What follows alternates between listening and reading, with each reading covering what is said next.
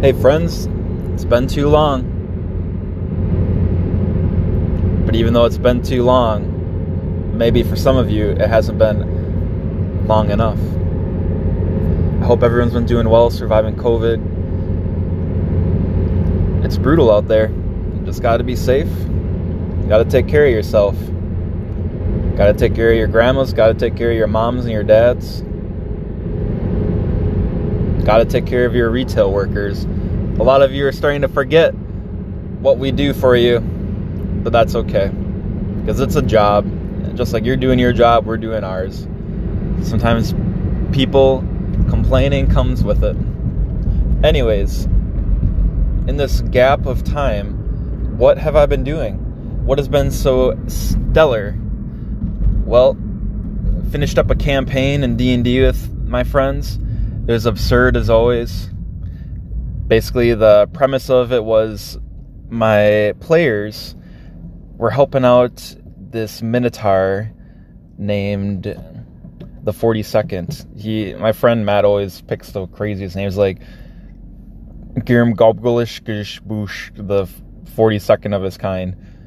And they're minotaurs that are exiled by their amazing mother to... Uh, perform aerobatics at and the trape- trapeze at a, a certain circus. So instead of, I was surprised in the backstory, he didn't want to go back to his old circus, but he got out of it. And normally the the life expectancy of a minotaur in the trapeze is sixteen minutes or something like that. It's it's all absurd. But he survived. He didn't he didn't fall and snap his neck like so many of his brothers and sisters. And through the help of Malmog, a little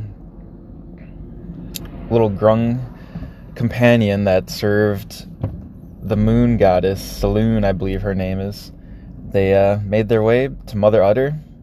He tasted the milk that he wanted from her and trans- transformed, got huge, got jacked, a little bit of muscle milk in him. And then he ended up killing his former slayer, slaver, Kalodera, a beautiful dwarf who just wanted, he just wanted his friends, he just wanted to make a little bit of money off Portal Combat. Just a little bit. But the group, they didn't see eye to eye to him after a while. Shame, shame. But yeah, it was a great, great fun campaign. It's, I consider myself a very, very amateur dungeon master. So it's really refreshing to hear that we we all work together at the same place. I just work at a different chain. They're all back at home, and I I went out to the boonies to sell some booze to other new clientele. But my brother works at the other store, and he just tells me how pumped up the meat cutter gets and the dairy manager gets for our Thursday night get-togethers. So for me, being...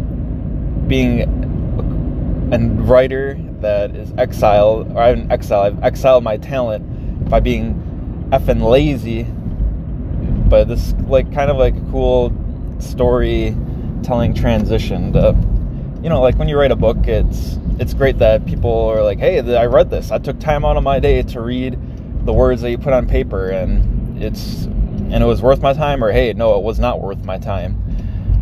I get that same little uh, satisfaction with just writing, writing the D and D campaign always. It's fun to see people get excited at the table, throw some dice and just start laughing. Kind of, uh, we're writers, I I haven't, pub- well I've published a few things just on uh, some Wattpad I did, and I had one hundred people read my little superhero story, and not even one of them gave any comments. They didn't give me a good comment or a bad comment. They just read through it and remained neutral, which was a little disappointing because at one point I was even craving just for some negative feedback.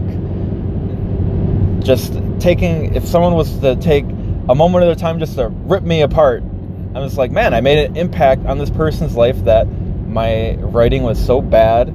Someone actually took the time to let me know. They let me have it. And instead, it's just kind of like seeing someone on the side of the road with a sign. You know, like uh, those those tax people, or they dress up like the Statue of Liberty and they're flipping the signs all badass and whatnot. It was just like me with a cool, awesome cover that I commissioned from my favorite Instagram artist, Color Reaper. I'm like, hey, this is this is glorious. People are gonna just see that cover art and give a look. And obviously a few did, but I guess perhaps my words did not impress them as much as the cover. And that's part of something I need to work on myself. But I've begun to transition myself from into that new storytelling role of a dungeon master, where I get that instant gratification of having people at the table just seeing the wonderment and amazement that they have, and just the the pun intended utter joy of my players rolling the dice and laughing. My wife's always like, man, they're just dying laughing in that game room over there. So it's cool to to have an influence like that. Anyways, today I'm a little bit nervous because at my new store I've recruited a new player who supposedly is going to show up tonight, and he is a little more experienced dungeon master, so he'll have to see how uh, how I run my table according to him. He really gets into laying out the land and setting up rules, or I'm just by the seat of my pants making up rules for the most part and just saying, yeah, let's, if it sounds fun, we're gonna do it. No restrictions. So it's gonna be kind of cool to see what my new friend's take is on all of this. He seems rather excited to play. He asked me, oh yeah, am I allowed to do this or this and this? He wants to have an Italian-ish character that has a rival family, and I'm like, dude, I don't I don't care, just get it done. We're gonna have fun. And that's what the ultimate purpose is. Having fun, drinking a few beers, and running this new campaign. That's what Thursday nights are about. Alright, well, this is just a little brief soul talk. Get me going, get the juices flowing. Get some of this little bit of a media out there for the Right Dice Talk. Gotta get my butt in gear, people. Encourage me. Leave a... Leave a like or a comment, say, hey, Tim, you're back. Or, wow, Tim, I wish you weren't back. That'd be excellent. All right. Everyone have a great day. See you later. Bye.